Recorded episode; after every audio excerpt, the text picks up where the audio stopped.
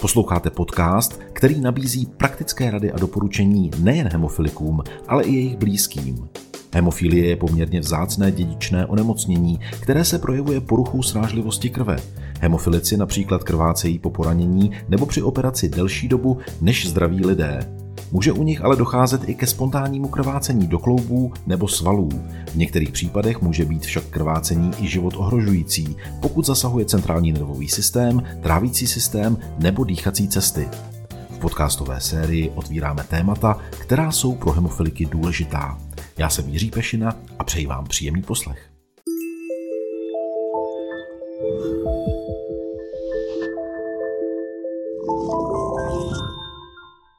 V cyklu Tohle můžeš a neb jak hacknout hemofilii se dnes budeme věnovat operacím kloubů u hemofiliků. Mým hostem je Radovan Kubeš, primář ortopedické kliniky Fakultní nemocnice Bulovka a první lékařské fakulty Univerzity Karlovy a IPVZ. Pane primáři, vítejte. Děkuji. Hemofilie, to je vrozená porucha krvácení. Pacienti jako jednu z nejčastějších komplikací mívají krvácení do kloubů. A mě by zajímalo, do jakých kloubů nejčastěji hemofilici krvácejí? Tak, bohužel máte v tomto pravdu. Je to porucha, která se tedy pro ortopedy projevuje i pro pacienty jako velmi nepříjemným stavem, a to je krvácení do kloubů. A nejčastěji krvácejí tedy do kloubů, které jsou nejvíce zatěžované, to znamená do kolenních kloubů, kotníků, následovaných loketními klouby, ramenními klouby a ku podivu relativně méně často třeba kyčelními klouby, které jsou také často zatěžované. To jsem se právě chtěl zeptat, proč kyčelní kloub je až takhle na jednom z posledních míst, když je to vlastně největší kloub v těle? Je to taky tak trošku záhada, jako bohužel kolem hemofilie je stále mnoho otazníků a třeba páteř, která je namáhaná taky každodenně, nebo drobné klouby rukou a nohou, zejména nohou, které nesou vlastně celou váhu těla, tak do nich krvácejí pacienti opravdu velmi výjimečně. Takže se stane v takovém kloubu, když dojde ke krvácení? Co tam ta krev způsobí? No, ta krev jednak zvětší tu náplň toho kloubu, což je pacientem okamžitě subjektivně vnímáno jako velmi nepříjemně, jako bolest, a pak ta krev samozřejmě se z toho kloubu musí postupně odstranit, což je práce imunitního systému a proteolytických enzymů, které tu krev postupně degradují a snaží se z toho proudu z toho kloubu pomocí přítomnosti dalších krevních elementů, jako bílých krvinek, z toho kloubu odstranit. A tento proces bohužel není pro ten kloub bez následků. Je tam několik paralelních mechanismů, tam probíhá, kdy vlastně ta krev je rozkládána těmito enzymy. Tyto enzymy se ve svém působení bohužel neomezí jenom na rozklad nebo degradaci těch krevních derivátů, ale bohužel i působí negativně na chrupavku nebo respektive na veškerou tkáň, která je v kloubu a v jeho okolí přítomná. A zůstávají tam i určité zbytky, které organismus nedokáže úplně z toho kloubu odstranit, takže tam vznikají takové, kdybych to řekl jednoduše, jakoby železité nálety. Asi jako kdyby se vám ucpávala trubka rezem. Tak prostě pak takový kloub bohužel vypadá. Jak se tyto procesy projevují na samotném pacientovi? Co pacient cítí, když zakrvácí do kloubu? Tak to vám asi lépe zodpověděl každý z pacientů, ale je to prostě akutně vzniklý bolestivý stav, který okamžitě musí medicínsky řešit, to znamená aplikací příslušného léku podle doporučení příslušného hematologa. Tady musím říct, že jako Česká republika je, si myslím, na světové úrovni v léčbě hemofilie a všichni pacienti, kteří chtějí být léčeni, tak jsou léčeni a mají dostupnou léčbu v neomezeném rozsahu a vědí, kterak v té epizodě krvácevé sami zasáhnout. Je to taková, v tomto pohledu bych řekl, elitní skupina pacientů, protože mají i oprávnění, něco jako James Bond má právo zabíjet, tak oni mají i oprávnění se sami aplikovat intravenózně ty příslušné preparáty, které zastavují krvácení. Když jste zmínil tu kvalitu vlastně péče o hemofiliky, pozorujete vy jako ortoped s tím, jak se neustále zlepšuje léčba, že se i, řekněme, zlepšuje kloubní zdraví po generacích hemofiliků? No, já se tou hemofilií, nebo respektive naše pracoviště hemofiliky operuje od roku 95 a ve větší míře až tak od roku někdy 2000. Takže já mám takový jako spíš jenom 20letý náhled, ale ten zlom si myslím, že přijde s tím, kdy byla zavedena profilaktická léčba hemofilie. To můžu říct, že všichni pacienti, já ze začátku éry operativy hemofiliku, všichni pacienti byli takzvané on-demand terapii, kdy si aplikovali faktory pouze při krvácení. Postupně se objevily první vlaštovky, které byly na profilaktické terapii a teď se dá říct, že drtivá většina je pouze na profilaktické terapii a ti pacienti, kteří jsou od té doby na profilaktické terapii, tak říkají, že prostě mají 1-2 krvácení do roka. Oproti tomu, že ho měli 1-2krát měsíčně, tak to je jako úplně kvalitativní rozdíl. Takže já si myslím, že ta nová generace hemofiliků, která bude už od útlého věku na profilaktické léčbě, bohu dík, tu ortopedickou péči nebude potřebovat, nebo ji bude potřebovat až ve věku jako každý pacient s artrózou. Vaše pracoviště, ortopedická klinika Fakultní nemocnice Bulovka, se specializuje právě na operace pacientů s hemofilií. Ano. Jací pacienti a v jakém stavu k vám přicházejí k chirurgickému zákroku? Když jsme tu operativu začínali, tak jsme samozřejmě začínali těmi nejhoršími pacienty. Takže to byla taková ta nejstarší generace těch hemofiliků. Takový bych to nazval, takový ty hemofilický veteráni.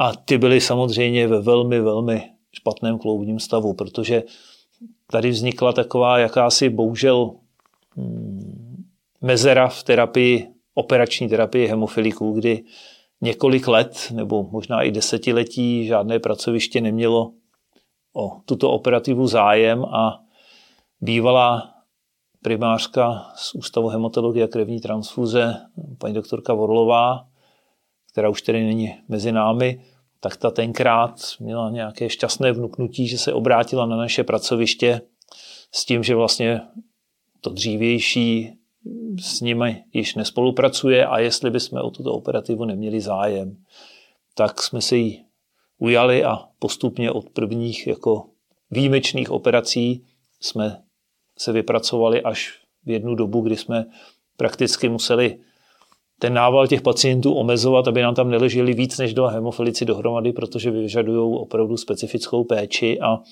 postupně jsme, já bych to řekl tak zjednodušeně, jako odoperovali ty nejvíce postižené a postupně jsme se dostávali do mladších ročníků a méně postižených pacientů. Jaké zákroky tedy nejčastěji provádíte? Nejčastějším zákrokem nebo dominantními zákroky jsou výměny kloubů. A to nejčastěji kolenního kloubu, následováno kyčelním kloubem, který je teda, jak jsem říkal, daleko vzácněji postižen. A i máme několik ojedinělých výkonů typu umělého kloubu kotníku nebo umělého ramenního kloubu.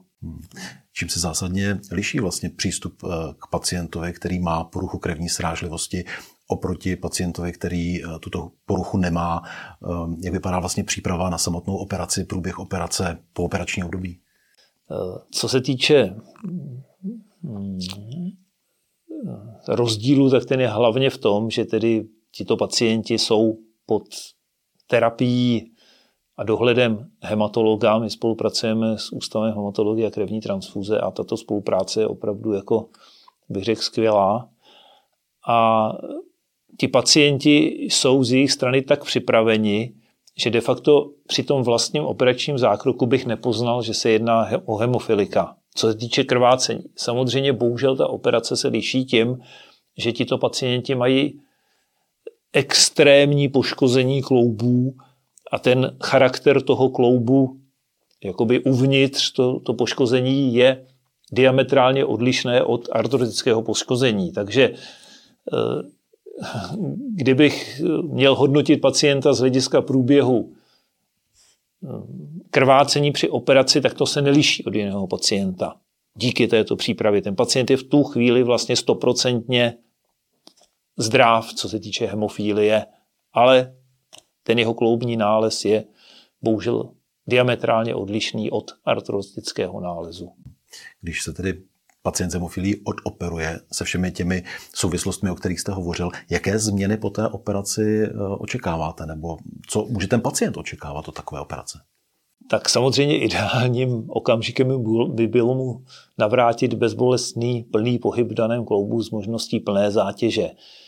To lze samozřejmě v určitých případech tohodle dosáhnout, ale bohužel ti pacienti přichází ve stavu omezeného rozsahu pohybu, vychýlené osy kloubu, takže těmto pacientům já mohu slíbit, že jim zlepším rozsah pohybu, nenavrátím jim plný rozsah pohybu, ale co je hlavní, co jim můžu jako zaručit, že je zbavím bolestí toho kloubu. Liší se nějakým způsobem třeba délka hospitalizace?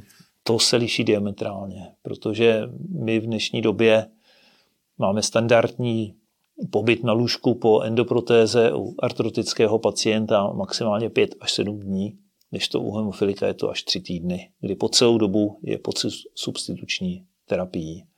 Když hovoříte o substituční terapii a o spolupráci, ve vašem případě tedy s Ústavem hematologie a krevní transfuze, o tom, jak jsou pacienti dobře připraveni na samotnou operaci, jak vlastně probíhá ta péče o pacienta? Protože předpokládám, že to není jenom o hematologovi, o ortopedovi, o operatorovi, ale že je to opravdu tým, který se o toho pacienta musí starat. Jak takový tým vypadá, jak spolupracuje? Tak samozřejmě, že to gros spočívá teda na spolupráci mezi operatérem a hematologem, což je kontakt víceméně na denní bázi, protože ty pracoviště jsou každé jinde a konzultují se jednak laboratorní hodnoty, posílají se třeba i vzorky na UHKT a na základě toho oni pak titrují přesně tu terapii těmi protisrážlivými přípravky. A pak je samozřejmě nutný tým od rehabilitace přes sesterský tým, protože tito pacienti mají svá specifika. Například nesmějí dostat intramuskulární injekce, což je jinak běžná aplikace analgetik. Takže musí být i odlišná analgetická terapie, musí být i určitá specifika, co se týče anestezie peroperační, protože není možná tolik oblíbená nebo účinná epidurální anestezie, takže vlastně celý ten tým musí mít někde v pozadí vědět, co ten pacient smí mít aplikováno a co naopak je nedovoleno u něj. Vy jste, pane primáře, hovořil o tom, že délka hospitalizace se tedy liší oproti pacientům bez poruch krevní srážlivosti, že je delší.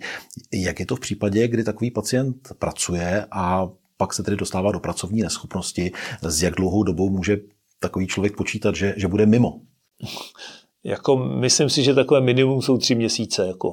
Úplně taková nejkratší doba. Když jsme u těch praktických rád, existuje nějaké doporučení, kromě samozřejmě dobře nastavené profilaktické léčby, pohledem ortopeda, jak chránit své klouby tak, aby k tomu krvácení pokud možno nedocházelo? Existují nějaké praktické preventivní rady a doporučení, které lze pacientům dát, nebo je to pouze na té profilaktické léčbě, která je gro všeho? Já si myslím, že u nich by se to dalo shrnout jako rada, jako opatrný životní styl. Že prostě si musí uvědomit ten pacient, že jsou určité sportovní aktivity pro něj tabu, ale to si myslím, že každý rozumný pacient ví. A že naopak, že ze sportovních aktivit, které jsou tolerovány, je to třeba tak maximálně jízda na kole, plavání, opatrně běžky, chůze a prostě se obecně vyhýbat všem rizikovým aktivitám. Rozhodně prostě je pro ně absolutním tabu hokej nebo kontaktní sporty obecně nebo sporty s vysokým rizikem úrazu. Já si teď budu představit hemofilika, který nás třeba sleduje nebo poslouchá. Říká si, já mám bolesti v těch kloubech a asi bych potřeboval operaci. Máte nějaké doporučení pro hemofiliky, které trápí bolest kloubů a zvažují ortopedickou operaci? Protože co si budeme povídat? Je to velký zákrok a i po tom zákroku rozhodně ho nečeká bezbolestné období. To je pravda, ale tady každý z těch pacientů, já to taky každému říkám, si musí uvážit, že ten umělý kloup je vlastně, jak už to říká ten název, umělá součástka, která má nějakou omezenou životnost. Takže je rozdíl, jestli tuto umělou součástku někdo dostane ve věku 30-40 let nebo někdo ve věku 50-60 let. Takže každému říkám, kdybych posuzoval hemofiliko každého nebo indikoval jen podle rentgenového nálezu, tak můžu operovat opravdu každého od tuto věku.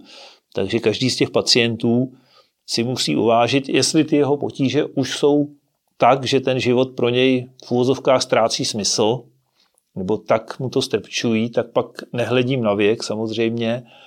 A druhá věc je, že prostě po té operaci, dokud má vlastní klouby, tak jim říkám s určitou nadsázkou, ty si ničte, jak chcete. A až budete mít ten umělej, tak si uvědomte, jako když si koupíte nové auto. Prostě podle toho, jak s ním budete jezdit, tak dlouho vám vydrží. Je tam nějaký okamžik, kdy hrozí, že už by mohlo být na operaci pozdě, nebo je to trochu víc jedno v případě hemofiliků? Vzhledem k tomu, jak hodně poškozené klouby mají.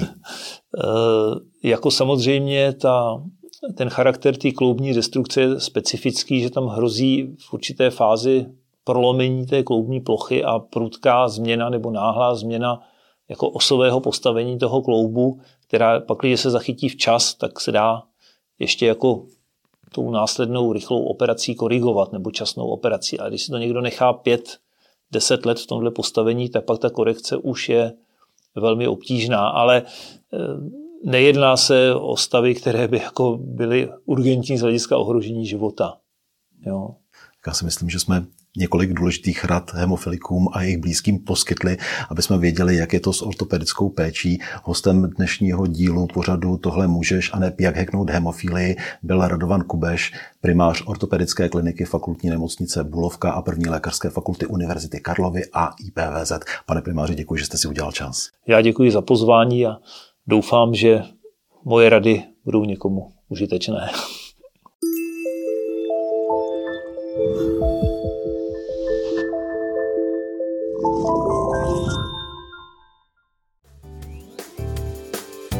To je z tohoto podcastu všechno. Další díly najdete na portálu mojemedicina.cz a v podcastových aplikacích. Obrazovou verzi sledujte na YouTube a na Instagramu Tohle můžeš. Díky za to, že nás posloucháte nebo se na nás díváte. Naslyšenou se těší Jiří Pešina.